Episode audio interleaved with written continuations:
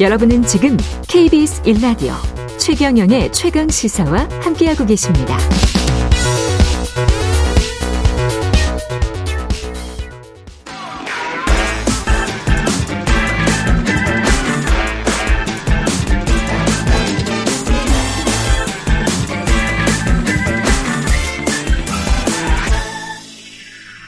네, 한 번 더 뉴스 시간입니다. 오늘은 한국경제신문 최영창 기자와 함께하겠습니다. 안녕하십니까? 안녕하세요.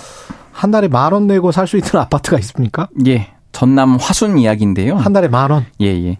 한 달에 만 원만 내면은 이 66제곱미터 한 20평 정도 되죠. 이게 월세죠? 그렇죠. 월, 세 만 원 예, 낸다. 예. 이 크게 아파트에서 지낼 수 있습니다. 예. 이 주거 문제로 어려움을 겪고 있는 신혼부부 그리고 청년을 위해서 이제 획기적으로 지원해 인구를 늘려보겠다 이런 취지인데요. 이 만원 아파트는 화순군이 지역 아파트를 직접 빌린 다음에 신혼부부와 청년들에게 월 만 원만 받고 임- 입주시키는 사업입니다. 이 화순읍에 있는 제가 찾아봤는데요. 그 98년에 지어진 그 부영 6차 아파트라고 합니다. 예. 네, 이 20평형의 임대 아파트에서 이 사업을 진행하는데 이 보증금이 사실은 있어요. 가구당 보증금이 있어요? 4,800만 원인데 예. 이 보증금을 화순군이 전액 지원합니다. 아, 화순군이. 네. 그래서 화순군이 이달 중에 50가구를 모집하는 이제 공고를 내고요. 음. 오는 7월부터 입주시킬 계획이고 이 이제 올해 100가구를 시작으로 매년 100가구씩 4년 동안 총 400가구가 공급됩니다. 이달 중에 50가구다. 50가구면 임대보증금만 해서도 한 25억 정도 되네요. 네. 꽤 큰 예산이 지원, 지원되는 거네요. 그렇죠. 이제 여기 그 화순군 예산도 지원되고 어? 예. 부영도 좀 협조를 하기로 한, 한 겁니다. 부영도 좀 네네. 협조를 하기로 했다. 네네. 이게 결국은 인구가 계속 줄어드니까 예. 어떻게든 유입시켜보자 뭐 이런 생각인 거죠. 맞습니다. 지금 화순이 이제 광주 그쪽에 있는 동네잖아요. 음. 10년 전에는 인구가 그래도 2013년 기준으로 한 6만 7,800여 명 정도였어요. 예. 근데 지금 이번 지난달 3월 기준으로 6만 1,800여 명인 거예요. 한 6천 명 줄었습니다. 6천 명. 네네. 예. 그리고 연말 기준으로는 65세 이상 고령 인구가 그 1만 7천여 명으로 한 28.5%예요. 6만 명 중에 네네. 그러니까 28.5%. 네, 한 30% 10명 중 3명이 고령 완전 육- 할아버지 할머니. 예, 65세에서 어, 65세 이상 완전 할아버지 할머니는 아니에요. 그러면 좀 그럼 예, 효과가 있지만 어쨌든 간에 예. 예, 아직 국가에서 산정하는 기준으로는 예. 노인 인구다. 그렇죠. 그렇죠. 예.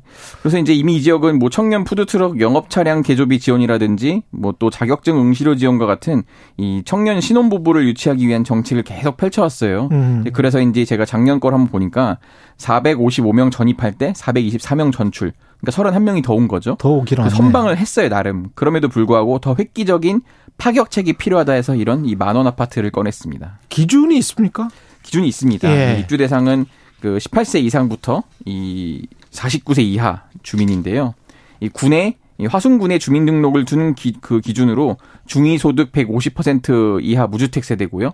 이 신혼부부는 혼인신고일 경우에는 이제 기준 7년 이하, 이 부부 합산 소득은 6천만 원 이하여야 해요. 이 4세 이사 이하의 아이가 있거나 음. 화순 지역 사업장 노동자 또 뭐 자립 준비 청년이라든지 자립 생활을 원하는 장애인 이런 전체 가구 중에 어, 15%또 구성 공급을 하고요. 화순에 살지 않더라도 입주 즉시 전입할 수 있는 사람도 신청할 수 있습니다. 그렇군요. 예, 그래서 이제 뭐 예컨대 인접한 이 광주광역시 청년이 입주를 신청하면은 군은 실제 거주하며 출퇴근할 수 있는지 여부를 좀 심사를 할 거고요. 음. 이 만원 아파트는 그 입주자가 되면은 2년간 거주할 수 있고 최장 6년까지 연장할 수 있습니다. 어, 화순에서 농사를 짓고 귀농할 도시인 같은 경우는 여러 가지 혜택을 뭐 농림부로도 받을 수 있을 것 그렇습니다. 같고 네. 화순군에는 뭐 전남도도 이런 있고요. 네. 그렇죠. 주거 지원도 받을 수 있으니까 뭐 거기에 직장이 없다고 하더라도 거기 가서 한번 농사로 창업을 해보겠다. 그런 생각을 가지고 있는 사람들은 매력적일 수 있겠습니다. 만원 아파트 같은 경우는 네. 관리비 이하로 나오는 거네요 월세가 그죠? 그렇죠. 다른 지역들도 좀 유사한 사례가 있을 것 같아요. 근데 이 정도 파격적인, 파격적인- 파격적인 거는 그 흔치 않고요. 예, 보통은 청년 이주보다는 그동안 출산 지원에 좀 출산 지원. 예, 초점이 맞춰져 있었는데 예, 2012년에 전남 해남에서 첫째를 낳으면 300만 원, 둘째 350만 원 이게 시초였거든요. 음, 그그외 지역에서 이제 줄줄이 따라해서 막 몇백만 원 막 늘어나는 경우도 있고 예, 또 그 외에는 이제 보통 제가 찾아보니까 이주비라든지 대출 이자 지원 이런 선에서 있었는데 현재로서는 제가 볼 때 이 임대 보증금까지 지원하는 걸 봐서는 화순군이 굉장히 음. 파격적인 지원을 한 셈입니다. 4713님은 제가 화순군에 살고 있는데 광주와 가까워서 이렇게 할 수도 있겠네요. 마치 이제 분당에서 서울로, 서울로 출, 출퇴근하듯이. 출퇴근하듯이 사실 뭐 한 시간 거리거든요. 예, 그렇죠. 출근 같은 경우 한 시간 반 걸릴 수도 있어요. 네네. 예, 광주가 가까워서 청년들이 선호 많이 유입될 거라고 생각합니다. 이렇게 말씀하셨어요. 4713님. 그럴 가능성도 있겠습니다. 예. 그런 식으로 거점 도시를 중심으로 확장하는 전략, 그러면서 그 확장 도시, 위성 도시, 확장 도시에 또 사람들이 좀 많이 살게 하는 전략, 그것, 그렇게 할 수도 있겠네요. 그러니까 예. 아무래도 이제 유동 인구를 늘려서 또 음. 청년들이 많이 다녀야 도시 활기도 좀 더 그렇죠. 뛴다고 생각하기 때문에 그렇죠. 그런 걸 또 노리는 걸 수도 있습니다. 예. 그리고 엠폭스, 이게 지금 감염병이죠. 그렇습니다. 이 원숭이 두창 원숭이 두창. 알려져 맞습니다. 있는데요. 예. 지금 이제 엠폭스라고 부릅니다. 예. 이 코로나19 대유행할 때 잠깐 유행했었는데 지금 이게 이제 지역을 막론하고 퍼지고 있어서 음. 보건 당국이 긴장을 하고 있습니다. 이 문제는 해외 출국 이력이 없는 내국인 두 명이 이제 엠폭스에 감염된 건데요. 해외 출국 이력이 없어요. 네, 서울에서 일곱 번째, 여덟 번째 엠폭스 환자가 발생한 겁니다. 심지어 두 환자 간의 연관성도 없어요. 그러니까 각각 발생을 아. 한 거죠. 두 환자 모두 3주 이내 국내에서 밀접 접촉이 이루어져서 지금 질병청은 감염원 및 접촉자에 대한 역학조사를 일단 진행 중입니다. 증상은 어떻습니까? 이게 이제 발열, 발진, 두통, 근육통을 동반하는 감염, 감염병인데요. 막 예.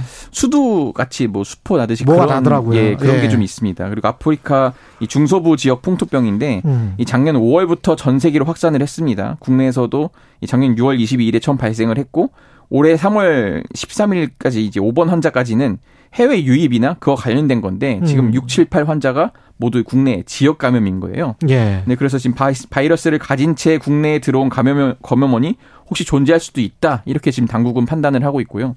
이 엠폭스 잠복기가 짧게는 5일에서 길게는 21일인 걸 감안하면은 자신도 모르는 사이에 감염원이 됐을 가능성도 지금 있는 겁니다. 그러네요. 근데 이제 아까 말씀하셨지만 수포를 직접 이렇게 접촉해야 감염되는 거잖아요. 예, 맞습니다. 그런 면에서 뭐 코로나19보단 조금은 안심하는 그 측면이 있는데 음. 수포를 직접 만지거나 뭐 성접촉을 음. 통해서 이제 감염이 되거든요. 예. 그만큼 대규모 확산 가능성은 좀 낮은 편입니다. 네. 이 다만 동성 간 전파 사례가 많아서 감염이 아. 의심돼도 신고를 꺼리는 경향이 좀 있어요. 예. 이 감염자에 대해서 죄책감을 주는 형태의 이런 방역 정책이 되면은 그게 환자가 드러나지 않는다는 또 문제점이 그렇지. 있거든요. 예. 그래서 지금 엠폭스는 중증도가 1% 미만이 미면으로 낮고 이 국내에 또 백신과 치료제가 충분하다는 게 보건당국 설명이라서 어 그렇다고 하더라도 이 의심 증상이 있으면 질병청 콜센터로 좀 신고를 해달라 이렇게 지금 권고를 한 상황입니다. 혹시 모르니까 질병청 콜센터로 신고를 해야 된다. 방역 당국이 강력히 공고를 하고 있습니다.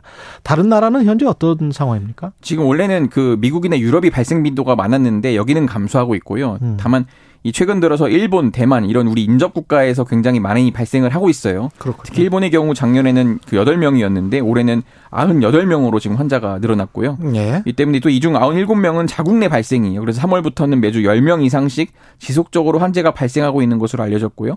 이런 점을 미뤄봤을 때 우리 요즘에 일본 많이 갔다 오잖아요. 그렇죠. 지금 그래서 우리나라에도 지역사회에 환자가 더 있을 가능성이 매우 크다는 게 당국이 지금 추정하고 있는 겁니다. 음, 국내 환자가 더 있을 수 있다. 네. 조심해야 될 것 같습니다. 9780님, 오늘도 답답한 마음을 뻥 뚫어주는 최강시사. 내가 하고픈 말이 정말 그거요. 공감하며 듣고 있어요. 예, 매일 애청합니다. 문자 많이 보내주시기 바랍니다. 추첨해서 커피, 치킨 쿠폰 보내드리고 있습니다. 예, 여기까지 듣겠습니다. 한국경제신문의 최영창 기자였습니다. 고맙습니다. 감사합니다. KBS 1라디오 최경련의 최강시사 2부는 여기까지고요. 잠시 후 3부에서는 젊은 토론 준비되어 있습니다.